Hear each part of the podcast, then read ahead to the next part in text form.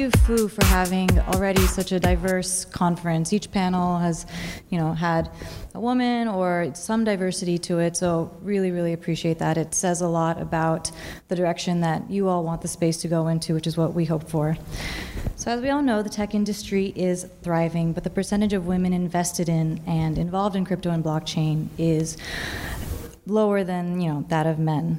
And incidents like the North American Bitcoin Conference, where three out of 88 speakers were women, and the after party was held at a strip club, further shows the disparity that's happening in this industry. According to Coin.dance, um, nearly 95% of the Bitcoin community engagement and active participation is from men, whereas only 5% is from women. And as Britt Morin, a Silicon Valley entrepreneur, said, we have the opportunity to rebuild financial systems. And I'm paraphrasing here. Are we going to do that with men all over again? So, in this Women in Blockchain panel, I want to highlight the accomplishments and perspectives of professional women in the blockchain and crypto space and shed light on why it's important to have women in blockchain and just overall diversity in tech. So, we'll start with introductions. My name is Tess Pereira. I'm a consultant at MLG Blockchain Consulting. We do ICO campaigns, um, enterprise consulting, smart contract development, and education. I'm also one of the co organizers of the Women in Blockchain DC meetup. So if you all are in the DMV, you should definitely come check out our monthly events. And I'll let Nana take it away from here. Please introduce yourselves, tell us who you are, what you're working on, and how you got involved in the space. Hello, everyone. I think you're not. Yeah. Are you? Hello? Oh, yeah, Okay. Yeah. Okay, I'll just try and speak really loud. I hope everyone can hear me. My name is Nana, and I'm very happy to be here and to share the stage with these amazing women. I am an economist and outreach associate for blockchain, Digibyte Global Blockchain. I also work as a campaign manager for Omega ICO. Um, with Digibyte, what I do is I read a lot of industry-wide white papers and provide commentary and input to help nurture, foster, and grow the blockchain ecosystem for Digibyte, I also engage with regulatory bodies such as the SEC and the CFTC. As the Outreach Associate, I lead outreach, education, and marketing in the Africa region. And for Omega ICO, I work as a campaign, campaign manager, so I work with different teams to help launch successful ICOs to accredited investors who are part of our platform. And of course, we're led by here. that was good time. Hi, my name is Laura Taylor. Um, I uh, have been in the space for about two years. I used to teach math at a community college and realized after doing more research that blockchain was more important than calculus. Um, and so I retired early so I could focus on community education for blockchain, you know, just blockchain in general. When I was researching Digibyte this May, uh, I realized it was a special kind of project that I really wanted to get behind. And so I messaged them on Telegram and said maybe you should try and start some meetups because I had started a meetup group. Um, I'm part of a national meetup leaders group with FOO. And um, when I said that, they said, well, we just started an awareness team for marketing. Uh, could you come on as an education and outreach specialist? And so that's my, uh, my background for Digibyte. Um, stop by our booth. I'll give you 10 digi. uh, but I focus mostly on community education and outreach. Awesome. Can you all hear me? Hi, I'm Jennifer Giorgino. Um, I started in this space about a year and a half, almost a year and a half ago. And um, after Dickinson College and Johns Hopkins, I was in the, uh, the legal field actually, which goes to smart contracts eventually um, and my love of them, but um, uh, actually doing some business development work and what have you. And it was really the, the event last year at the Intercontinental by IBM that Tapscott spoke at. And if, if you don't know who he is, he wrote Blockchain Revolution. And literally, when he started talking about smart contracts, I drank the Kool Aid. That was it. I had been with a um, telemedicine consulting firm and another HIT consulting firm. I had been on the board of Technology Association of Georgia Digital Health Group. Um, I had been a member of HIMSS for years, so I had watched the HIT space and, and what was happening to it and issues in it. And my father had been chairman of the board of our hospital for over 20 years in Pennsylvania, so it was, it was very easy for me to understand kind of some of the challenges in that space. Um, and I had been a physician recruiter as well in that space. So um, when he said that, it's funny because um, the idea in, I remember in college, not doing well at all in chemistry, which is why I was not a doctor, um, but then acing logic because to me, A plus B equals C made so much sense. So last year, when he said, well, it's A and B present, and then C will automatically occur in smart contracts. And that's when I just said, that's it. I'm in love. That's what the space I want to be in. It's, um, it makes such good sense. And I was subsequently with Patientory, one of the first startups in healthcare to try to use blockchain technology. I think everyone has to cut their um, chops on their first startup uh, to just see what's going on out there and how it's done. And I was then a senior editor of Healthcare Blockchain Review. And I've been sort of doing the, the um, conference touring ever since, um, and it's an awful lot of fun. And I'm with Blockchain Chamber of Commerce right now in Atlanta as vice president, and um, doing some consulting and looking for my next bit of work. Cool. Um, I hope you guys can hear me as well. Um, my name is Hannah Robinson, and I work for a company and also am a founding member of HealthWiz, which is a mobile application that we've built on Ethereum blockchain that allows people to rightfully download, aggregate, and share their medical records um, using blockchain. Um, I also currently work for the government as well um, as a contractor, and I have, before I was introduced to HealthWiz, um, I worked in um, the Postal Service. They actually have a um, uh, inspection, the inspection service is the Postal Service um, uh, law enforcement. so I did a lot of IT work for them, and I overheard them talking and discussing a lot of uh, you know, cryptocurrencies because when they would crack cases and arrest people, they um, actually confiscated a lot of their assets, and those assets just so happened to be cryptocurrency. So that's how I was introduced to blockchain, um, and then, you know, after that, I kind of segued into HealthWiz, and then now I work for cybersecurity unit of the Postal Service. So. Wow, thank you. So we're going to start with individual questions to the panelists, but of course, feel free to jump in if you have something to contribute. We'll start with Laura. Laura, you've done a lot of work providing education, organizing meetups, and welcoming those who are new to crypto. How do we attract more women and young girls to this space? And do you have any advice for people, especially women, who want to get involved? Um, I would say, uh, I'm going to use myself as an example. Uh, I got into this space because my sister watched the Bitcoin documentary two years ago and said, hey, I think this is going to be a big thing. And so I trusted her and I knew she was brilliant and I knew she, you know, had my best interests at heart. So when she told me, hey, I think this is going to be a big deal, um, I really listened. And then I started to study a lot. Um, when you go down the rabbit hole, I think that's really kind of the key uh, is studying. So I think you know to bring more women in, it's going to take women who are already in this space as innovators and as you know top of their industry, people that people trust and look towards, to talk to people and say, hey, you know, this isn't just a drug coin anymore. You know, this is a this is a technology that's happening and just getting people to listen um, and, and giving them resources to educate themselves because it's going to require that personal responsibility. Uh, you know, I, you can't hold anybody's hand the whole time. You got to get them started and then let them go. And so I think for women, the biggest, you know, really the biggest barrier is getting in. Once you're in, the opportunities are un- unbelievable. You know, I can't believe the opportunities I've had in the last six months once I got in past that layer uh, of just that knowledge barrier. And so I think um, just encouraging the innovative women in this space, um, like us up here, to talk to more women, to talk to more girls, to, you know, go out and talk to Girl Scout troops, you know. you target these these schools and, you know, let girls know that like or anybody really, uh, don't be scared to learn. So that's what I would say.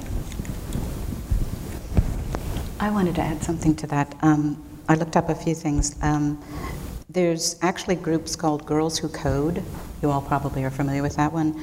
Um, Crypto Chicks, I know it sounds cute, but Crypto Chicks is in Atlanta. Um, Women in Technology is, is really wonderful, um, and they're nationwide. Um, and there's definitely a group down where I am in, in Atlanta, Georgia. Um, and of course, universities, settings like this, I think, help younger women, whether um, at the college level and what have you, to uh, and support them in the industry. Meetups are wonderful, and there's a lot of female women meetups. Um, I know you're part. I know Hannah also is a part of them.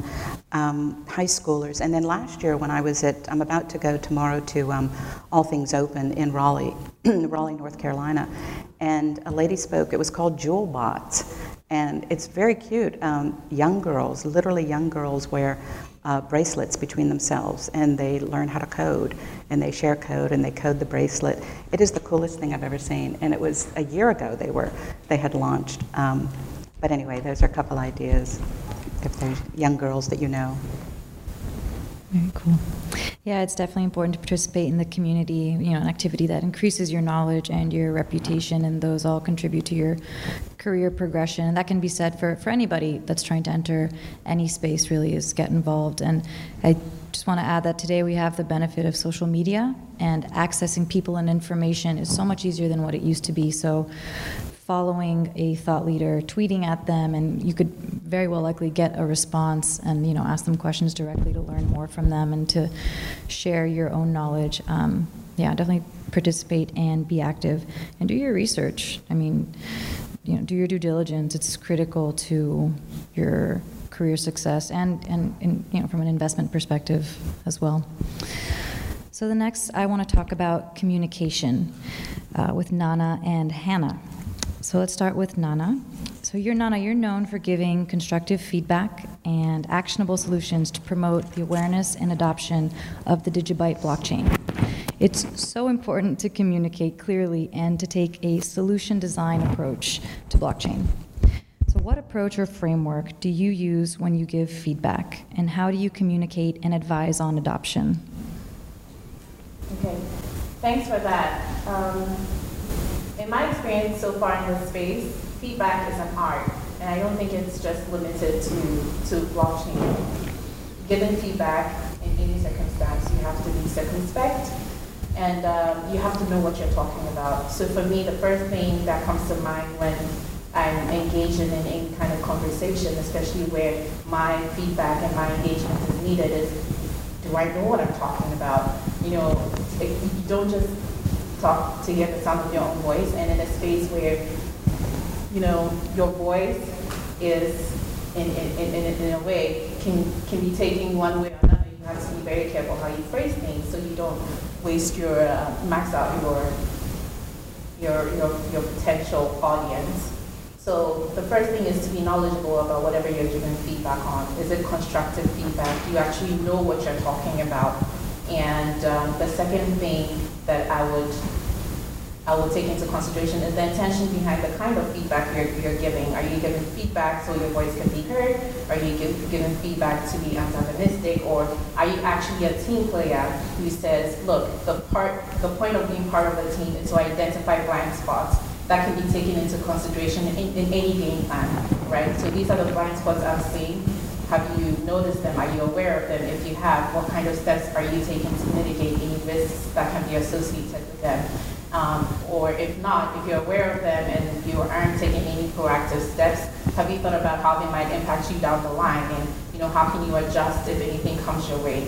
So I think for me, the way I approach it is one, be knowledgeable, know what you're talking about, do your reading, do you know have conversations that enrich your knowledge and your wealth pool, and um, and number two, just make sure you have you, approach these conversations with the right intentions, always to add always to engage positively and always to be constructive instead of tearing, tearing people and ideas down because we know people can be very protective of their ideas. And from an adoption perspective, Hannah, and, and Nana as well, if you'd like to jump in.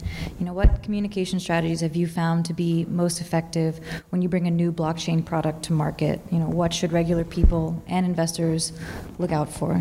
Yeah, so actually, uh, I took this question differently than you did, which um, is not a bad thing at all. But um, so communication on a, at the aspect of uh, the company that I work for now actually has a product that runs on Ethereum blockchain. So when when we tell people and, and, and we're pitching our product to people, we don't we try not to explain blockchain and its, its complexity, just to shield shield the user from essentially from its complexity. Mm-hmm. Um, so we kind of intertwine blockchain in a way that no one even knows it's there, um, just to kind of avoid that conversation. Um, you know, for the user, it's not necessary to know exactly how things work. It's just the, the fact that they're benefiting from our product is the reason that they're using it. But um, when it comes to investors, I think that blockchain actually, if you um, break it down the technology of how your product is working, and if blockchain is, you know, potentially, you know, helping your product even more than the conventional way of doing things, I think telling an investor that is it gives your company more leverage than not than not telling them. So that's that's how I kind of see it. I just want to add to the, the part of, about adoption as somebody who works with outreach and getting people to understand um, the potential of blockchain, blockchain technology, especially in underdeveloped parts of the world, like um, um, parts of Africa, parts of um, Asia, it's very important, at least for me and the perspective I bring to my team, is to A, educate and also B, to facilitate natural demand. Because when you have something that's valuable, that's cost effective, that really, you know, provide solutions to problems, then you don't have to spend so much money marketing and selling it to people. If something is viable, it solves a problem, you put it in front of people, you educate them, them about it, it will naturally find its niche, it will find its place, as long as people have the education and the awareness and the accessibility to the product. And so in the blockchain space, my experience so far has been a lot of people finding problems for solutions they've already built that sometimes, forgive me, are non-existent. So it's like, well, I'm going to do this and I have this great idea, but like, what's the real world application? Like, who's going to use it? How are they going to use it? You know, and so um, at least for DigiByte, the conversations I've, I've my angle in these conversations are how can we make it accessible? How can we educate people? What are the problems in different parts of the world that you know our platform, our protocol, our token can be used to be to, to create um, more efficient solutions for people. So natural demand is, is, is a big thing in, in our conversations at DigiByte. Thank you for that. And yeah, there's also, um, if anyone's interested, this ties to social impact. The, I think, Beaker Center at Georgetown University, there's a woman named Cara LaPointe. She helped author the um, the ethical design framework for blockchain solutions, and in it she goes over stakeholder analysis um, for ethical, you know, blockchain solution design. Um, it's really, it is really important to understand the problem, who's involved, what the consequences might be before you can actually build something that's sustainable. So Jennifer, I want to ask you about partnerships and implementation. So, having worn many hats in the blockchain space, especially in healthcare, how should we approach implementing blockchain or distributed ledger technology to one, existing structures and existing business models, and two, to create new business models? In, in my space within the blockchain, the, the subspace I'm in that is healthcare, um, it's a little bit of the wild, wild west, there's no question. Um, we've got legacy systems in healthcare. People forget that um, the healthcare industry was the one that, the last industry really to go down the digital pike, kicking and screaming by President Obama. Thank God he did. Um, but it's still kicking and screaming. Um, you know, the world of healthcare um, with the large EHRs are still getting through their recent you know, 10, 20, 30 million dollar implementation of an EHR. And I know when I attended uh, Becker's Hospital conference last year, they didn't want to hear about a new technology called blockchain. They weren't ready for a, a disruption again because to them EHRs alone was huge for them and, and problematic. Um, having said that, um, there's no question a lot is going on at a phenomenal rate of speed to make sure that blockchain, which I call a freight train coming down the pike, regardless of what you say about it. And of course, it's not a panacea for everything, but for those problems, especially inherent in healthcare, it is a wonderful thing. So, you know, it's coming down the pike and it's happening. And in those spaces, what I'm seeing is new different kinds of business models, right? So, a lot of consortia are being formed um, as a means of organizations to work together.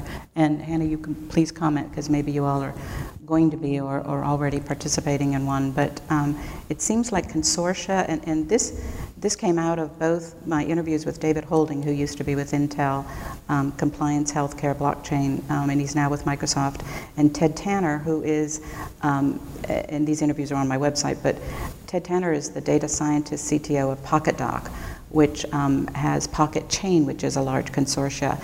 And the idea of building a consortia that then addresses issues like governance and issues that we need help in, and especially in the healthcare field, but working on them together seems to be the way, um, and, and a good way that that is happening for people to kind of, for companies that are out there in the space, at least this particular space of healthcare to work together, but also um, in other industries. To use consortia is what I've seen as a means, and other partnerships as a means to kind of get to where they really want to go.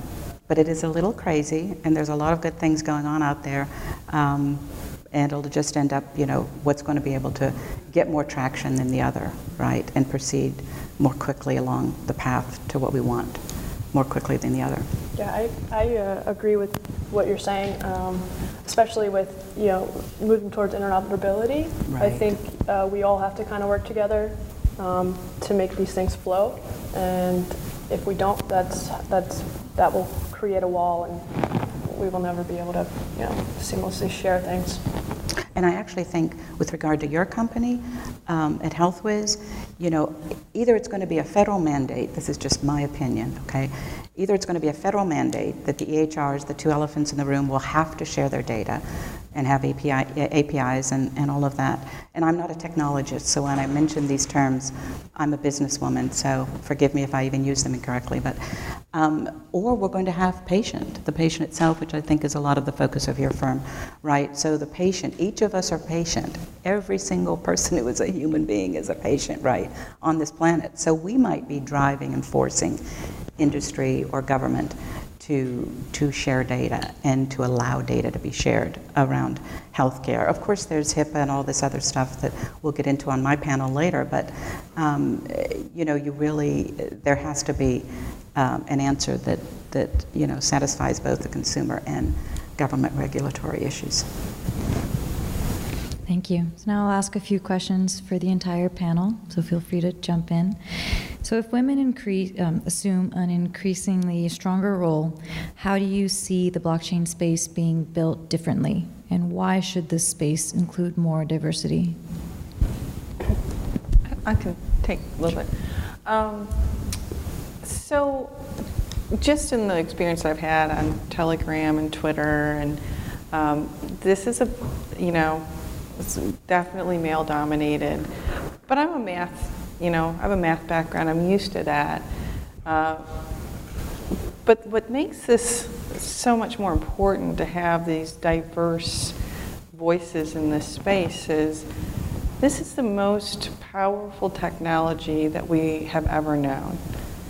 And when you have technology that's that powerful, that's going to affect probably every aspect of our lives, every human on the planet, we really, I think, got to be careful about letting that be designed by a very small, homogenistic group of people.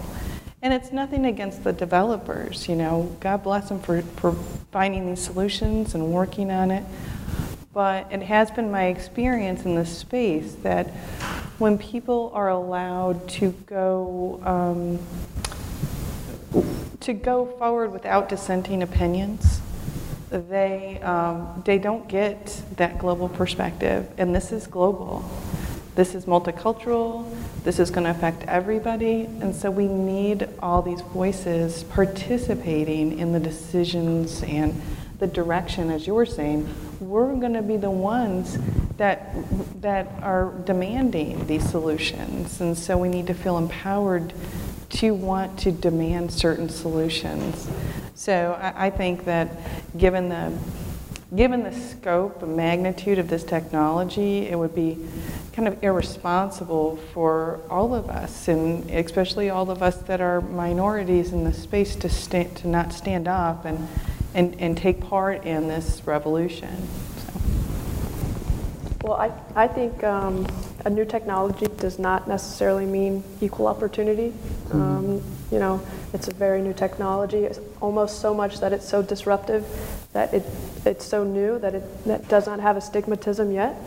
Um, so who's to say that it cannot be led by women or that of a different race, gender? And I think it, this is just the technology is equaling the playing field, mm-hmm. and I think it's it's up to you know just people in general to you know take it in the direction of which it should go in.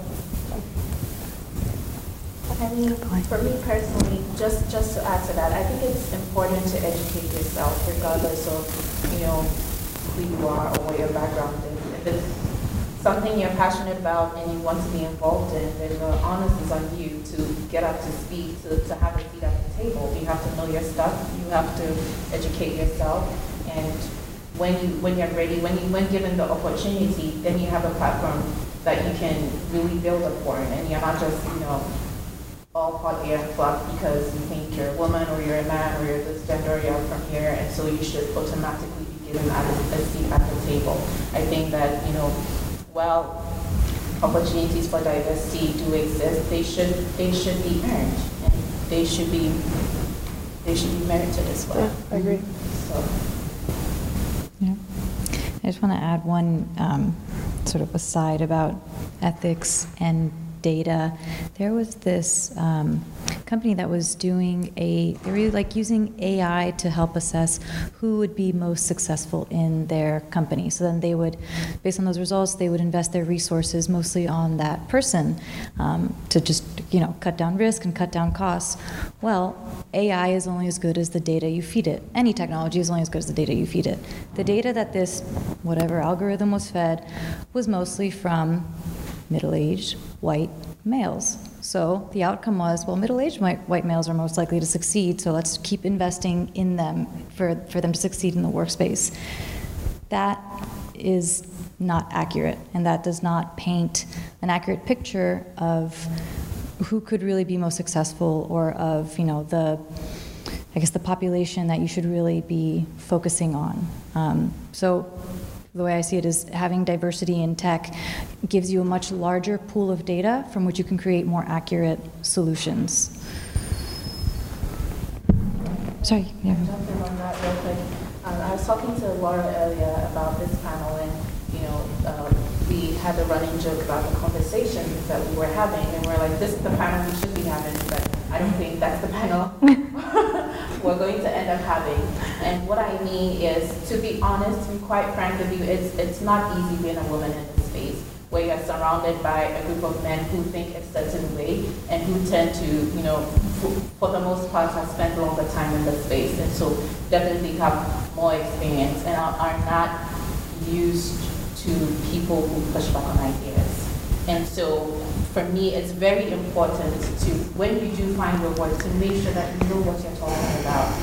Because it's, it's you know, the pushback is not like, oh, you just stand up and you say something and automatically it's going to be welcome or it's going to be accepted. You're going to, you know, you're going to be chided, you're going to be swatted down, your, you know, your, your, your theories, your knowledge, everything is going to be questioned. So you have to be able to stand your ground with your information and your passion and to be able to like really hold on to your voice and say, no, this is what I really think. Up to whether you take that information and that perspective and choose what to do with it, that's you know, that's up to you. But if once you get the opportunity and you have the platform and the information, I think the onus is on women in the space to really, really use that voice to speak up. And I, I have a comment too. I mean, and you know, I have noticed, and I'm probably the oldest on this panel, I'll admit, but I'll kill any of you if you say that outside this room. Um, but, but I have noticed that, you know, the 20 some year olds love my passion. So I am someone who, who's always been interested in new technology and always get excited about it, right? Um, and they respect that. The millennials do as well. They really get that about me. It's not, they don't see age, they don't see woman. They just see someone who thinks blockchain is very cool and wants to learn about it and has things to say about it. And I really, really, I, I have found that so refreshing, I have to tell you. So I, I think my advice would be, you know, to, you know, if you're excited about it, I know you are as well, um, you know, don't don't hamper. I guess is what I would say. Don't hamper that excitement, and just get get out there and, and express it. And and you should be anyway. You should be respected for that. All right. The next question: As you think about this industry, where do you see the technology going, and where do you see the most potential for transformation? Oh, go ahead. Go ahead. Um, it's you know that's a that's a hard question because this you know every day I wake up and there's something new and or four things new that I learned and it's, it's hard to think about where is it going. Um, I, uh, I think it's going to be more powerful than anything we've seen before because unlike other new technologies like the car, the microwave, the phone, the computer, uh, those solved individual problems. All technologies are born as a solution to a problem. And uh, blockchain technology isn't born to solve a single problem, it's actually solving multiple problems at the same time. So how does that evolve? It's it's kind of like I can't even get my mind around the scope of that.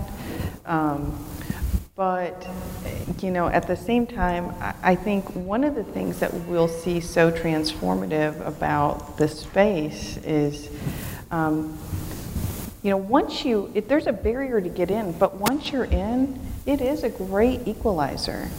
You know, if, if people now, instead of, you know, can get validated uh, with their banking or their monetary system on the blockchain, you know, first of all, it's going to be available to so much more people, opening up those opportunities. But now there's no like, you can't, you're identified by a number. You know, not by your gender, not by your sexual preference, not by your race. Um, so it equalizes everybody, just like the internet equalized small and large businesses. They had the same, they had this, you know, if they both had good websites, they had the same exposure, right? Same thing. We're all going to have equal exposure in this space eventually, and that's to me very exciting beyond the, the solution cases, just the, the idea of equality being available.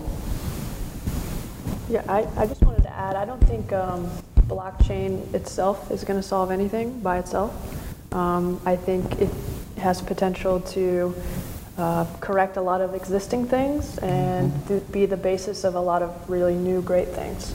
But by itself, it's just a, you know, a technology that's mm-hmm. waiting to be utilized correctly. And, and to piggyback with that a bit, um, and I totally agree, um, I'm getting excited about blockchain and AI working together, right? So I'm hearing a lot more and more, we all are, about about that happening and what that can bring about, and and that gets me very excited. Um, what also gets me excited is, is in the healthcare space is seeing the credentialing that came up this morning that is, that is really strong that will help you know, communities save, um, you know, save, save people, save lives actually, because um, it can take the three to six months for someone, for a, a, doctor in, say, a rural community to get credentialed. And of course, during that time, um, you know, there are people that might need that cardiologist or what have you. And so um, the idea of saving lives is huge, and the idea of the up and coming technology that's going to be tied with blockchain um, is very exciting. All right. And the final question before we turn to the audience for Q&A, what are you skeptical of? Everything. Hmm. Centralized, centralized blockchains. I'm skeptical of centralized blockchains. I'm skeptical of decentralized blockchains that claim they're decentralized blockchains, when in fact they're actually centralized blockchains. Yeah, that's what I meant to say. Yeah, I was listening to a podcast the other day, um, and they were saying that, you know, the concept of decentralization has been completely bastardized. It's just now seen as an end instead of a means to an end, which is probably how you'd reap the most benefit out of it. If it's decentralization is a means to achieving something greater, whereas let's just do whatever it takes to be decentralized, but then you compromise, let's say, mm-hmm. security, for example. Um, so yeah, decentralization is something I'm also skeptical of. From, go ahead. Go ahead. I think the space is evolving, and so people who take extreme hard positions about, you know, oh, we're decentralized, oh, you know, um, fiat is bad and crypto is good, really hard line positions to me are, you know, are do raise some alarm. I get that people have spent more time in the space and so therefore have earned their stripes and have more experience, but really nobody knows what's going to happen in the next one year if the bear market is going to switch to a bull market, if governments are going to be more pro crypto, more pro blockchain, or the reverse. I mean, if I was, you know, if, if I was a, a government who had regulatory power to literally, to some regards, really damage blockchains that run on cryptocurrency, by you know working or disconnecting some part of internet infrastructure to preserve my status as a sovereign nation, to preserve my currency, is definitely something that's doable. So the crypto anarchy, um, pseudo experts, you know, pro government, uh, you know, uh, against government, pro regulation. I think those hardline stances should always um, warrant some kind of second guessing. Like, am I looking at this through one single lens, maybe what, what, what other options are there, what other opinions are there, and you know, is it possible to sort of like zoom out of whatever bubble or, or community that I'm currently engaged in, in the crypto slash blockchain space and try and see things from different angles. I think that's something that, that scares me, that a lot of people end up within this space, you know, oh, Bitcoin, not blockchain. Oh no, blockchain, not Bitcoin. Oh no, governments need to stay out of, uh, of, of blockchain. Or no, you know, we need regulators on our side. Or no, no, fiat is going to die and everyone's going to run on crypto. No, don't do. you know, Ethereum, uh, enterprise Ethereum doesn't make sense. Hyperledger doesn't make sense. Everything should be on a public blockchain. Or no, everything should be provisioned. It's like, no, it's multifaceted. There's so many ways to think about this and so many explore this. And so the danger of you know being locked into one way of thinking, I think, is, is, is very high, unfortunately. And that's and that goes back to why do we need more perspectives? Yeah, exactly. I think it's funny because not too long ago wasn't wasn't the new the craze uh, centralization, you know, especially in healthcare. And so now it's decentralization. But I think not a fear that I have, but a um, concern. It would be for me a scalability to where you know once this does catch fire, you know, are we gonna, are we going to have the knowledge and the power to scale it to where it needs to be? Yeah, and a, and a concern that I, and I would say concern as well, not so much skepticism, but a concern I have is, um, and this probably comes on the heels of Carol and the attorney group because I'm the legal beagle on the panel, but um, you know, is all the startups out there in the space, as much as I love the space, but the startups out there in the space that say, we do this and we do that, when they don't even have a pilot, they barely have a white paper. And that really frightens me because it doesn't do justice to the market as a whole. Um, a lot of that fraudulent activity perhaps was going on more in 2017, I think, with STOs and what have you, um, and the SEC getting more involved. this year we'll, we'll, we'll see a lot of that dying down, and I think it already is. Um, the other sort of fear that I have or concern is the education aspect, um, which I believe is vital. And here we are at a university that, thank heavens to the people putting this on, um, is obviously fostering education around the blockchain, but, but it is really important. Um, I, I, can't tell you the panels I've been on or um, moderated that you know, said some pretty strong things about blockchain um, that, that were almost offensive, right? And um, you have to kind of step back and say, okay, they just need educated. Um, they just need educated, Jennifer, don't say anything. um, so, so I think that's vital, and that's a concern I have that that has to really happen in the space. Yeah, I just want to piggyback off of what you just said, Jennifer. I, I agree that education is a big component, not just education of regular people, but education of entrepreneurs as well. I work in the ICO space. I manage ICO campaigns, and so I've developed, you know, my own perspective of the space. But what I've seen is that, you know, it's just a lot of artificial demand and oversupply, and a lack of natural demand eventually trump, trumps speculative demand. So I really think that entrepreneurs and you know startups, while it's great to try new things, try new business concepts, see what sticks, um, understanding and modeling demand is really critical to pricing um, supply production. And so, you know, in, in crypto land, people are so busy just like pumping out tokens that we forget the fundamentals of supply and demand and risk management and the dangers of buying things that are improperly priced. So, education all around is really important. Any questions from the audience if we still have time? Hi, thank you so much for your words.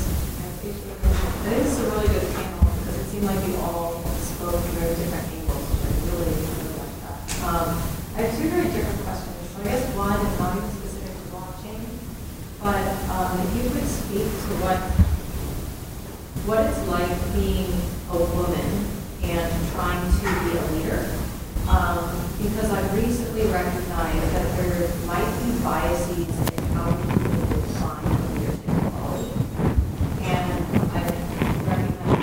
talking with women where they talk about going to a leadership role and how the things that we associate with being a leader also follow that tend to be more masculine, which is kind of a fascinating concept. But then a totally different question is how can we enable women to succeed in this space without fixating on the fact that everyone has to be a leader? I think I could probably answer to maybe your first part. Um, so with the startup that I'm currently with, um, I am a founding member. So my background is in engineering and IT, and I saw that the only way to get in with this company, they had a, um, a chief marketing position open. So I kind of weaseled my way into some, you know, and to a way that I'm not unfamiliar with, but just to kind of plant my seed and you know I, I will take this position even though um, you know I have a background in you know developing and engineering things but sometimes you have to kind of you know play hardball and, and get in where you think you deserve even if it's if you're not doing what you think you should be doing you eventually will when you once you establish such a position you know. and, and I think just um, be yourself you know and I know that sounds contrived but um, you know, I even noticed early this morning, I had a couple questions for some of the gentlemen that, that responded in the Q&A, and there was a group of about eight gentlemen, if anyone noticed over here, and we did not partake in the, in the game and role-playing that was going on in the back of the room. I was the only woman in that group, but I had some questions for these men that I knew were intelligent, and, and I have an inquisitive mind. And, and it, it, it would, I would not stop and think, but I'm a woman going into a den of eight men talking over here, you know, it, it just doesn't it just doesn't come in my radar, and I think that's how how we have to function. And you know, if if and and let your intelligence come forth too, and you know, dictate that you know, well, I know something, and I can I can have some value and make a comment in this space too, and just be yourself. And well, I was going to say that goes with you know, kind of what. Uh, Nana was saying of just like knowing your stuff. If you want to be a leader, um, if you you know if you want to you know speak your your opinion, you, you make sure you're knowledgeable about it and double check yourself or. Right, you know, like when we were working on a team, I'll run an idea by her first. Be like, how does that sound before I present it to the team? You know, because, you know, it is being a woman in this space. You know, or surrounded by men, you could come off as um, screechy, you know, in their in their eyes. So to be uh, to be very professional and to be thick-skinned Uh, really, you got to be thick-skinned and confident, and professional, and knowledgeable, and pretty. No, I'm just kidding. I'm kidding. Just to add to, to what Laura said, one thing that really saddens me, um, not just in this space, but in the corporate life in general, is that it's generally seen as a zero-sum game, right? Like, if men are the leaders, like, all the women are like, oh, that's not fair, all the leaders are men, this is bad. And then, you know, when women start stepping up, it's like, oh, they're only stepping up because of diversity and blah, blah, blah. We just have to, like, give them a voice and give them a, a token chair, or let's just have one woman in the group so we can look diverse. It's really not a zero-sum game in my experience. I like to think that, at least for um, the team that Laura and I are part of, and also in my work with um, Omega ICO, that, you know, everybody comes with their unique strengths and backgrounds and perspectives. If you're working with a group of all men, you are missing, you are definitely missing out on a different perspective. We have different levels of risk appetite, for example. We have different perspectives of, you know, usability that, you know, if you're going to appeal to a general mass population, you know, isolating one group or another can have serious implications for whatever project that you're trying to do. Um, so as a woman, I don't necessarily see it like, you know, oh, you know, I have to be more manly to ensure that, you know, I'm being taken seriously. Like, no, I'm a woman. Like, this is my superpower. this, is, this is what I bring to the table, right? And so, you know, you wear that with, with pride and with full armor, and, you know, as long as you know your stuff and you're passionate and you found your voice and you know how to use it, then I think that you should, you should, you, you will definitely be fine. There's, there's nothing anyone can do or say that will get you there. And just one more thing before we wrap up. I know we're going a few minutes over, but we started a little late too. Um, be curious.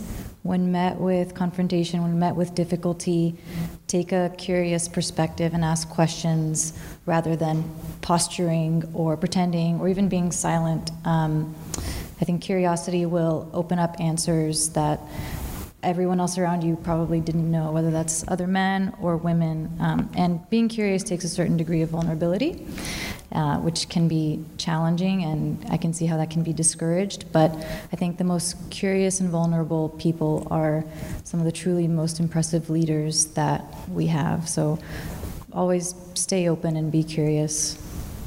I, I found that to be helpful. So, thank you so much, everybody, for sharing your perspectives.